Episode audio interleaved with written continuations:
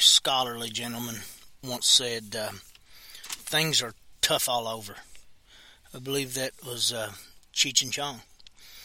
Um, and they are, and and I don't want to diminish the struggles of any people, uh, any groups, any individuals throughout the world with this podcast. That's no way, shape, or form the intent of this podcast. Uh, it's just an exercise in reality and positive thinking. The world's not as bad as we think it is. And all, for all intents and purposes, it's getting better. There's things that are bad, and there's things that often get worse. There's things. There's so many things that need improvement.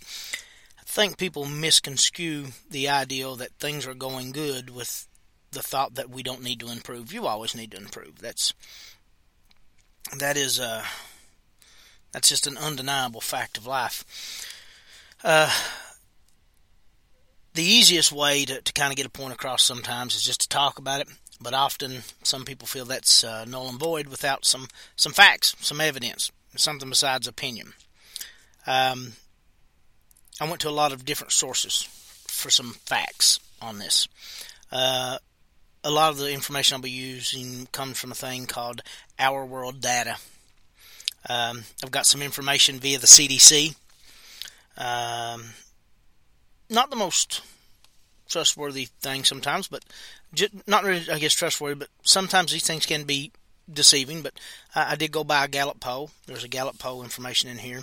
Uh, I got some information from the International Food Policy Research Institute uh, also from the International Labor Organization. I got some information from the USDA, UNICEF, and possibly some others I forgot to mention. I think that's important. That way, if you want to fact check, you want to go back and look at anything, see where I found something, see if that information's skewed one way or the other, um, that'll give you the, the ability to, to do so. Uh, now, the hard part. I've got to at least make you consider the possibility that the sky is not falling. You know, we look for improvements in the world and improvements in the lives of, of people uh, locally, nationally, globally. That's very important. It's important for everybody's life to improve, for uh, things to get better for everyone. Uh, so a lot of the information I look, looked at uh, looks at things on a on a global perspective. It's easy a lot of times in the United States to to do both things to to assume that things are really good and to assume that things are just really bad in other places. Um, if you've ever heard the expression first first world problems, we're we're guilty of that. Um, not to say that we do it from a bad place, but but we are guilty of that. We're, we're guilty of complaining about things that the rest of the world couldn't imagine being an issue. Um, but it, it, it's a that's a product of of your surrounding of of what you're in, and, and not necessarily a negative reflection on on us as a country or as a people. Um, and and looking at it globally also allows us to kind of not focus just on the failings of certain societies. And us as Americans, we have a lot of those failings. So, um, you know, it's it's important to look at things as a collective um, and, and, then break them down individually, state by state, country by country. That at least it gives you the opportunity of of looking looking at, at the grand the grander picture. Um, and to look at life in 2020 compared to life, um, you know, in the 1700s and the 1500s and the 1600s. Those things are all um, relative to your place and time and, and your and where you're at globally. But I guess, you know, having said that, one of the things that that we look at is is quality of life. And to me, um, democracy or a a a government in some way similar to that is very indicative of, of what I think of when I think of freedom. You know, the Roman Empire uh, wasn't very free. Um, the Ottoman Empire probably fell amongst that same category. Um, you know, the the the Church of England, who honestly ran England for a long time, um, had the ability, even though it was a monarchy, um, or they they had the ability to to impose upon people um, a very non-democratic way of life. Of course, the kings and queens of England did the same thing. It was very dependent on if the crown was ruling England at the time or if if the church was ruling England at the time. Um, religion can play a part as a as a leader, but the the the rise of democracy and uh, social progress um, has been a big factor in why the world is, is getting better. In 1993, most people lived in an autocratic state. In the 70s and 80s, autocratic states outnumbered democracies. Only about one third of the world at that time was living free. That that that according to our world data. This this rise of democracy, this rise of free states, this rise of, of people having an interest, a stake, and a voice in their their government, and having the ability to uh, express themselves and impact their state, their country. Uh, th- th- that's a that's a very important thing, and we're we're getting to a point now, to a tipping point, to where um, free peoples are not appreciating their freedom quite often until they look at these states where oppression is, is the ruling factor. And and you know, then I think it's it's kind of a sobering thing to go, well, wait a minute. You know, I, have got it pretty good. There's there's things, especially you know, looking at this from an American point of view. Um, there's things in our political system we need to fix. There's definitely things in our social system we need to fix. There's definitely things in, in, our value structure that we need to improve on as Americans. But we have a fighting chance. We have the opportunity. We have the ability. If we want to be more organized, more vocal, and we want to stand up uh, to do good and, and not to to to work against the system, but to try to rebuild or, or fix the system, we have the ability to do that. But people in a non-democratic country don't don't have that that possibility, and that's becoming more and more prevalent. That that change is being made. That uh, all peoples want to be free peoples, you know, and, and that that opportunity to do so is is becoming once you put these countries and these regimes on a public platform on a on a global stage to where it's not just in a book. It's not just a story. It's not just hearsay. It's it's there and it's it's in front of you. That that's an opportunity for the media to shine and really do good. Is to expose these states for what they are, to expose these countries for what they are, and and give these people a voice, a voice that their own country won't give them. Uh, and and whether it be Iran or or the, the protests in Hong Kong or or some South American issue, whatever it is, the opportunity is there now to to have the world shine a light on it and look at it, and that's a big thing. Mass media, as a whole, globally, is a large progression, and, and another reason why the world is is much better than it once was. Um, you know, the the worst people often hide in the darkest spots, and and that's still very true. Um, parts of the world that have limited media and and state run media and and are a little more controlled they have the ability to do much worse things. And that is a result of that lack of freedom, lack of freedom of the press, and and again, that's that's something that uh, our media often takes for granted and abuses here, and that's something we as as Americans don't always appreciate the fact that the ability to obtain uh, unbiased and uh, un, undoctored news is there for us, and and you know that's something that seems like the rest of the world's putting a very a very big value on, uh, especially those other free countries that see that this can be this you know good good media outlets could be. Uh, what changes the lives of these people in, in a more oppressive state for the better. But all those things, you know, whether you look at the rise of democracy, that in a lot of ways, you know, every, everything has the ability to be viewed through a uh, a different lens, and and some people may say that, uh, you know, it's purely coincidence that the rise of democracy is happening during um, th- this time of growth globally, and and that could be so, and and, and the same could go for media, um, eating is a basic human necessity, and it is very important to to understand that especially coming from America, from a first world issue, we see hunger and we see uh, starvation in, in, our country but not at the rate that other countries have seen this. Not not at the rate it has been in the past, especially even for us. Hunger is falling. You know, according to the international. Um,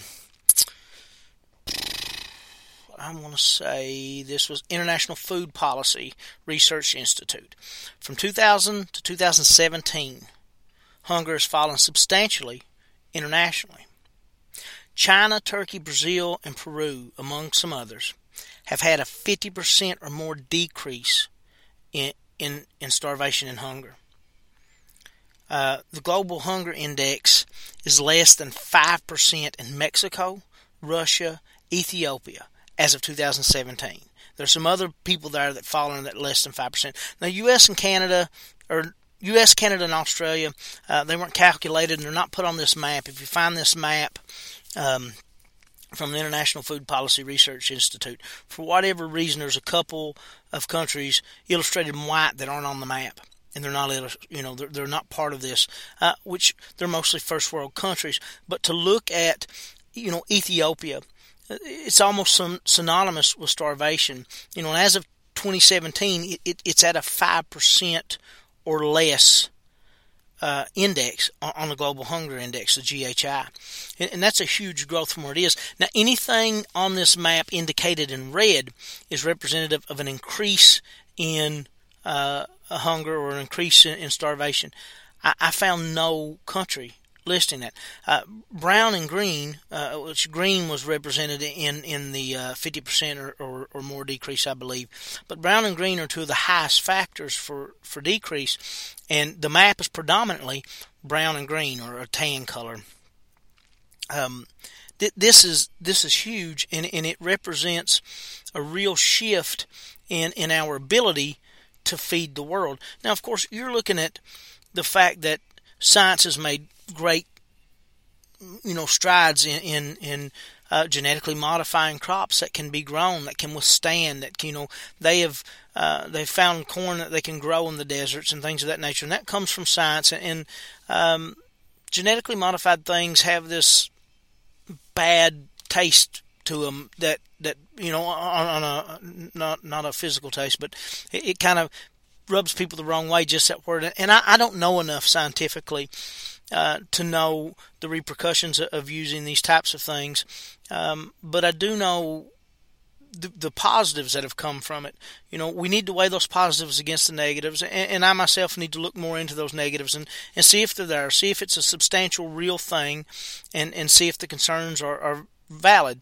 But to say that our ability to feed the world has has not increased due to that is a ridiculous statement, and our ability to feed others strengthens us uh, as as a collective people, and it improves uh, the world. The, the easiest way to get third world countries or, or countries, you know, that are in harsh poverty, the easiest way to, to get them really up and going and, and get them growing and, and becoming a benefit to themselves and becoming less of a burden on themselves is is to help feed them countries who uh, deal with hunger, who who deal with overpopulation, who deal with um, sickness and, and illness, they're the countries that are going to pollute more.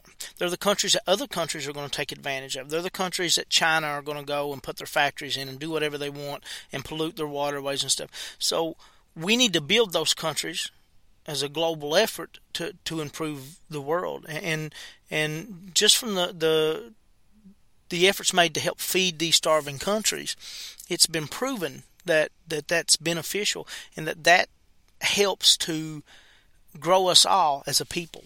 Um, and and the fact that hunger has fallen to that degree, you know, we we always look at it and consider um, consider everything to be getting worse. I think a lot of people really look at everything as getting worse, and something as significant as hunger showing that kind of improvement is is a very a very big deal. Uh, you know that any of these things can change, though. Any of these things can change for the worse. You can't become complacent in that fact. You need to improve um, the progress that's already being made, and you need to improve on the systems that are in place that have cause that progress. You need to constantly be working and, and be looking for improvement. You know that that's something that progress predominantly successful countries and, and first world countries and countries that are in a position to do to, to help need to focus on. You know, you can't become complacent or that hunger could rise and, and then you're at the point that it's a negative and not a positive. Um, one, one thing that I, I find amazing uh, you read older literature and, and anything that deals with real life, but even even some some fictitious, you know, some fiction writings. It's very apparent in so many ways that the way we value children now as a whole, the joy they bring us, the love we show them, the, the, the connection we have with them, has not always been there. Uh, children throughout history have, have often been property and burdens and uh, workhorses, you know, used for um, basically as a cog in, in a in a wheel to to help benefit a uh, a family or a uh, uh, you know a community. They really haven't had the value placed on them that we place on them as uh, a society now. Um, it was actually quite to the contrary. One thing that you look at is these horrible sweatshops and this child labor in these other. Uh, I'm still very new to this whole podcasting thing, and I had a small little interruption there. Not exactly sure uh, what we lost there, but we're talking about uh, the appreciation of children and child labor was a horrible factor, you know, from, from children working in mines in West Virginia and Kentucky to, uh, you know, to the global epidemic of sweatshops and things like that. Child labor has always been a horrible, horrible thing. Uh, looked at some stuff through the International Labor, Organi- labor Organization, and um, child labor is, is on a steady decline. In in 2000, the percentage of children in child labor ages 5 to 17 was 16%. So, kids age 5 to 17 globally, the percentage of them working in child labor was at 16%. Now, the amount of that same group working in dangerous conditions was at 11.1%. So you've got 16% of the, the population of children uh, in 2000 working in child labor, and 11% of that working in a dangerous environment by by 2016, child labor was down to 9.6%. So you're looking at a global reduction of 16% down to 9.6% um, in in basically 16 years. Uh, on on the same note, that dangerous children working in that dangerous working position is down from 11.1% in 2000 to 4.6% in 2016. That's approximately a 40% reduction from 2000 to 2016. That's a huge stride. I mean, again, you're looking at that globally. There's going to be large concentration areas. Um, you know, uh, women and children notoriously in some of the, the the factories and stuff in India and places like that have have not fared very well uh, in the past, and there's been a lot of work to fix that. China's had issues with that uh, apparently in the past.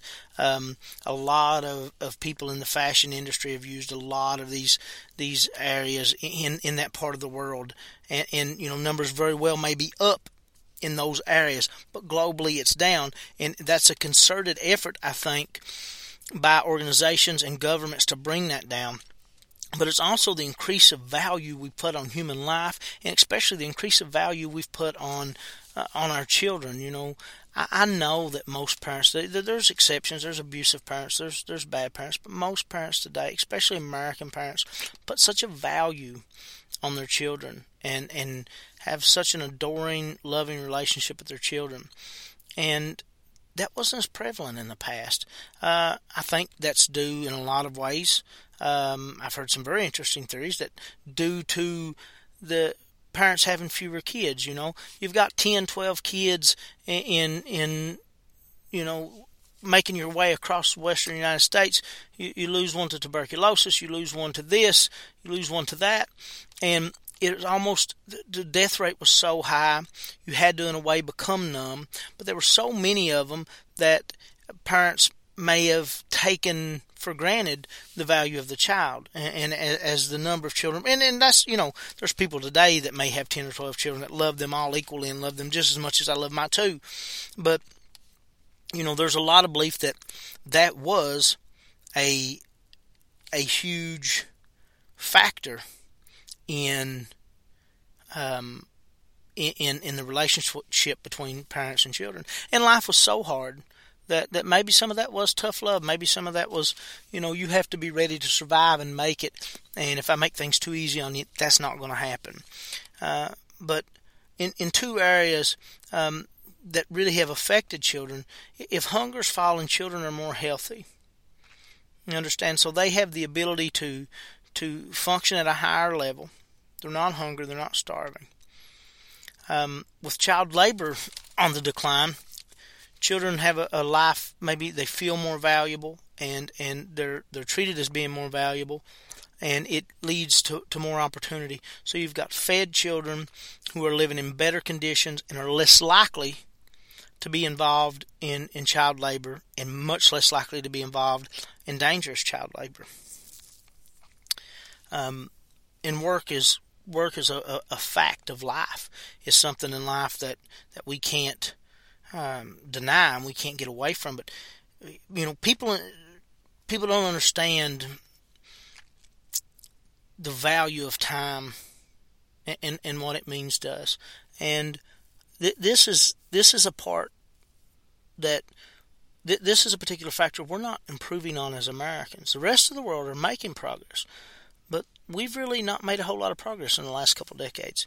Um, there, there's a study that says people in developed countries have more leisure time. Basically, from 1870 to 2000, in Switzerland, Italy, Belgium, and France, weekly work hours are down from 65 to 70 hours in 1870. And that's the average between those countries. It's in that ballpark, between 65 and 70 hours is what they were working in the 1870s.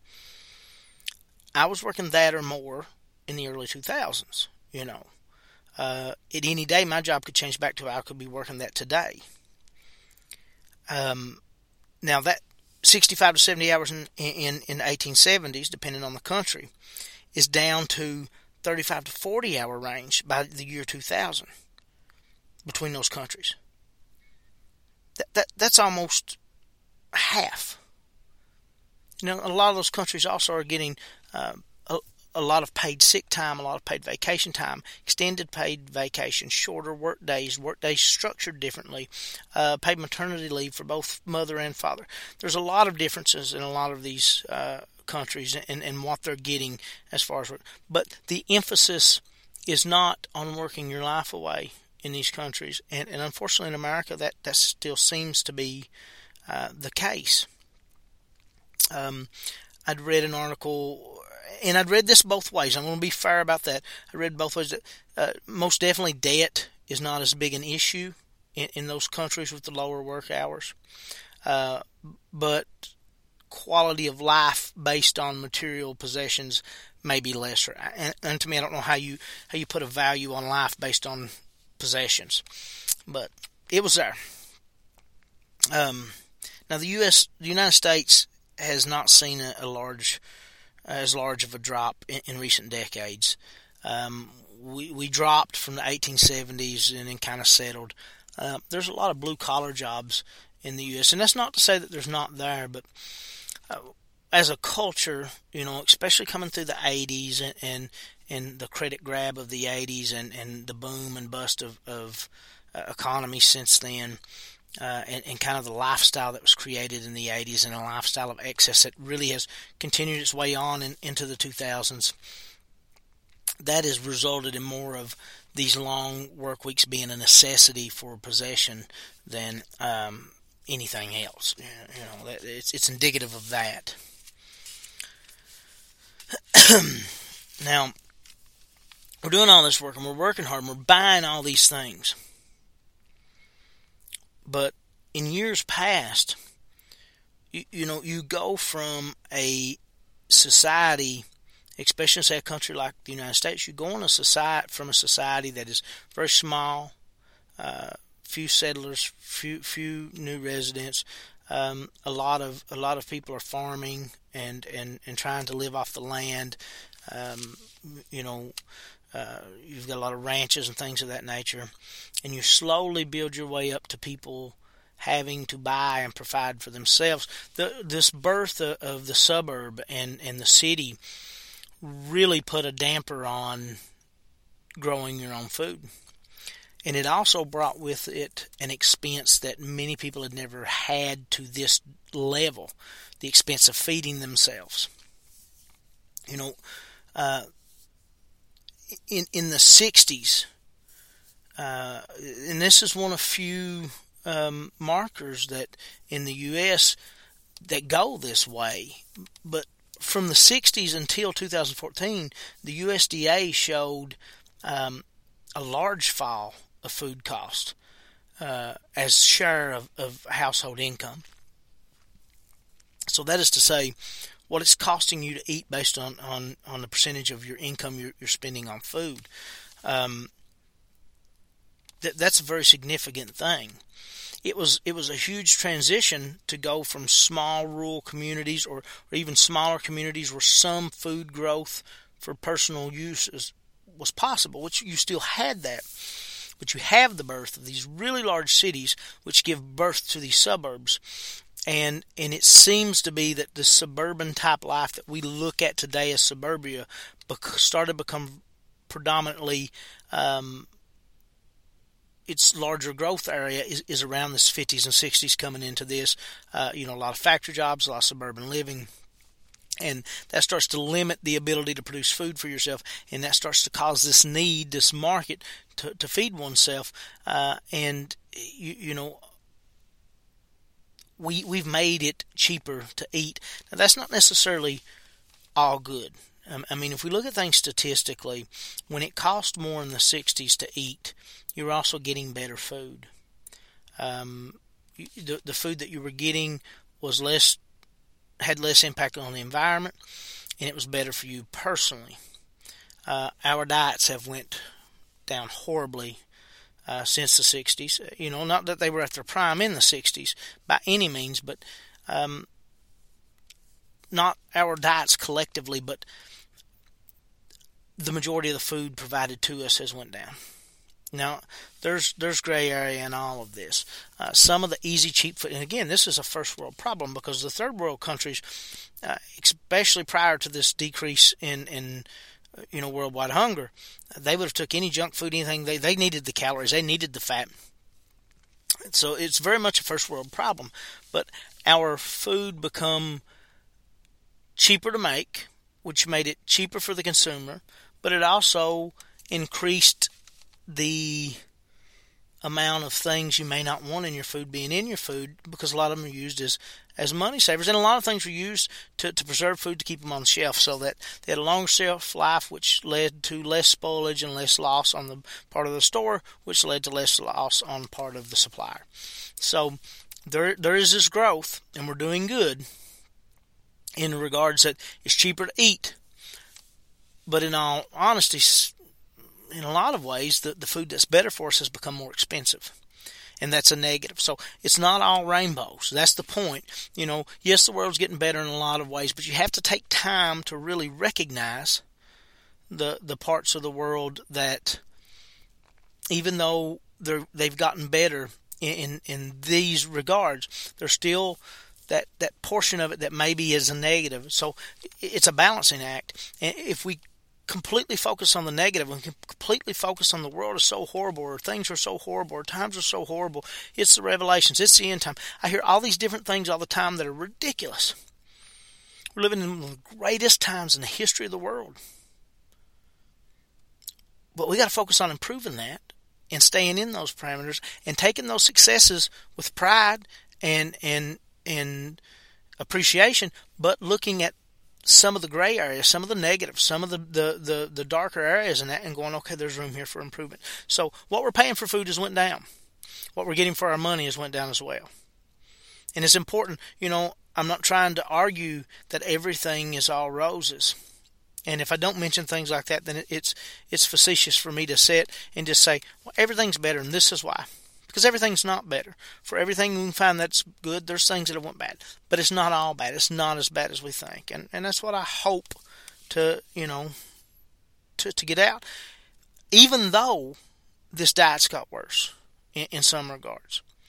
I do feel that there's been various fitness crazes and things, like, but I do feel people now, especially younger people, are trying to eat better, trying to do better. Medicine's got better, vaccines have, vaccines have got better globally. All these things that have got better globally, food supply, vaccine, medical care, good water, uh, freer people, better societies. All these things have led to something very important. From 1770 to 2015, according to Our World in Data. Lifespan has doubled worldwide. Between 1990 and 2016 alone, male and female lifespans have increased by more than six years. Now, the largest of those gains are coming from poor, coming from poor countries in Africa and Asia. And that happens for a myriad of reasons. Now, one thing to look at is not to, to misinterpret that. That doesn't mean we're all living to 80 or 90 uh, and when we all used to live to 40. It's saying that as a whole, the life expectancy of everyone has increased. So if the life expectancy of someone in a poor Asian country was 30 and it moved to 36, but somebody in the first world's life expectancy um, from 1990 to 2016 moved from, um, you know, 75 to 76.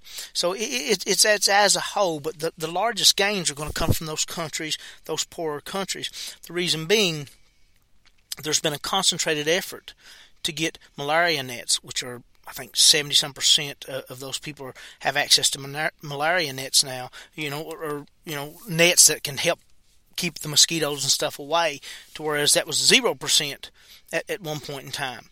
Uh, there's been a an effort to, to help feed these these starving countries, um, and that's made a significant difference uh, because child mortality is down. In Africa, 17% of kids died before age five in 1990.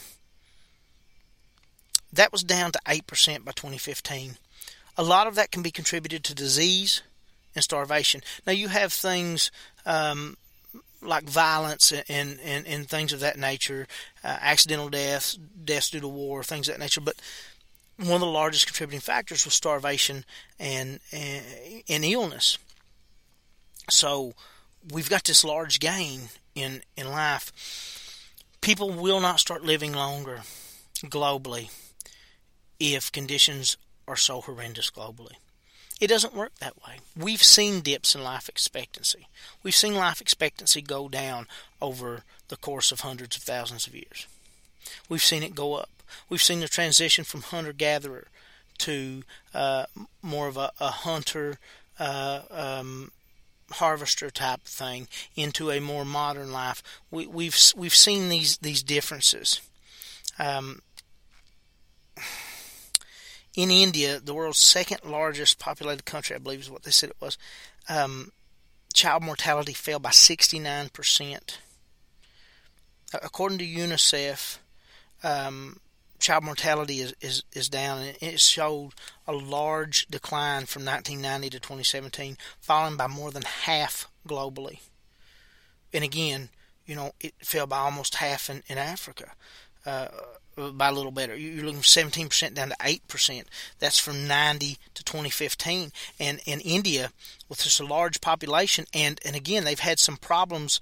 Uh, you know, they're a developing country in a lot of ways still. They, they've had a lot of issues. They're down 69% as of 2015. You know, that, that, that's huge. And uh, it's also being coincided with death in childbirth. That, that, that be it the death for mothers and, and children in childbirth is down globally, with Africa making great great gains from 1990 to 2015. So people are living longer, but people globally are having better access to medical care, better access to food, better access to a lot of things, including education and outreach uh, from from people who are in a position to help them. And that, that's allowing for a, a longer lifespan, lower child mortality rates, uh, lower death during childbirth rates. And, you know, that is clearly, clearly a benefit. Uh, one of the last things we're going to get to in this episode that kind of coincides with that is uh, is teen fertility rate. And that seems to be an odd thing, but the CDC says that, that teen fertility rate is down in the U.S. from 2007 to 2016 and, and that, that that's a very interesting fact. We're we're taking you know our population is is is is being affected by that. But opportunities, you know, my my wife was a teen mother. You know, by her junior year, she she had our, you know, our daughter, um, who biologically was not mine, but you know, by the time she graduated high school, she was done a mother and she's done an extraordinary job. But she's had extraordinary people around her, an extraordinary family, very supportive. We were married very young. We were married by the time I was 19. So, you know, my daughter, I've been with them that entire time almost. My daughter's been a part of my life almost that entire time. But that had become. Uh, in the 50s, it was such a horrible thing to to become pregnant and unwed, and, and, you know you had girls being sent off and and children born and put into to uh, to homes and and given up for adoption out of shame and things of that nature because we as a public were looking at things very archaically, and now kids are more accepted, you know, and, and people understand that life happens, but this push against uh, contraception and this push against sex education, albeit still there, has dwindled, and, and, and the school systems are, are being allowed to, to help with sex education and things of that. And, and even, um, you know, the, the people with the Catholic Church have made a lot of uh, uh, of moves to not uh, to fight um, child uh, or to not fight uh, sex education in public schools. Of course, they've spent a lot more time fighting um, allegations of child molestation, and maybe that's took their minds off of fighting something like helping young teen kids learn uh, what happens when when you're not prepared for for life. But um, I thought that was an interesting fact, and, I didn't find a global fact on that, but or statistic on that, but I'd like to find it uh, I, thought that was an interesting thing to kind of coincided with child mortality and stuff. That may really tie in in no way whatsoever, but uh, that's part one. And, and, the reason I want to break this up is it, it, probably makes it easier to digest. Nobody may not have any interest in this like I do, but um, there's there's plenty of other reasons why I think the world's great, and uh, I'm bound and determined to convince everyone else it's it's great. Um, but those are interesting facts. Those are facts that I looked at and things that to me show definite progress. And again, I'm not trying to say we're doing everything right, everything's perfect. Not by any means. We we need to make improvements um, in all aspects of life. But it's easier to make those improvements if you're starting from a positive position than it is if you think you're starting from behind the eight ball every time. And there are some some issues like pollution that seem so daunting and, and so impossible that it seems like you could never uh, get a handle on it, and then all of a sudden you've got a, a you know, my understanding he's a, a, very young kid when he invented it. You you basically got a young kid uh, making an amazing robot that can pick up trash out of the ocean. And there was people who wanted him to fail. There's people who did not want him to succeed, and, and were very vocal about that, and that's sad. That says something about us as a people, and and uh, or those people as a people, uh, and, and as a person individually. And uh, I want him to succeed. I, I want to leave this world better for my kids than it was when I got here. There's things I could definitely work harder at and do a better job at, and that I should do differently. Um, but again, if I start from the the perspective that, excuse me, that we're making great gains and we're doing good, if I start from that point and and try to work out, it's much easier than starting at a point where I have to say we have failed completely and everything is awful. Uh, so that's the end of part one. Uh, I'll see you guys back here for part two.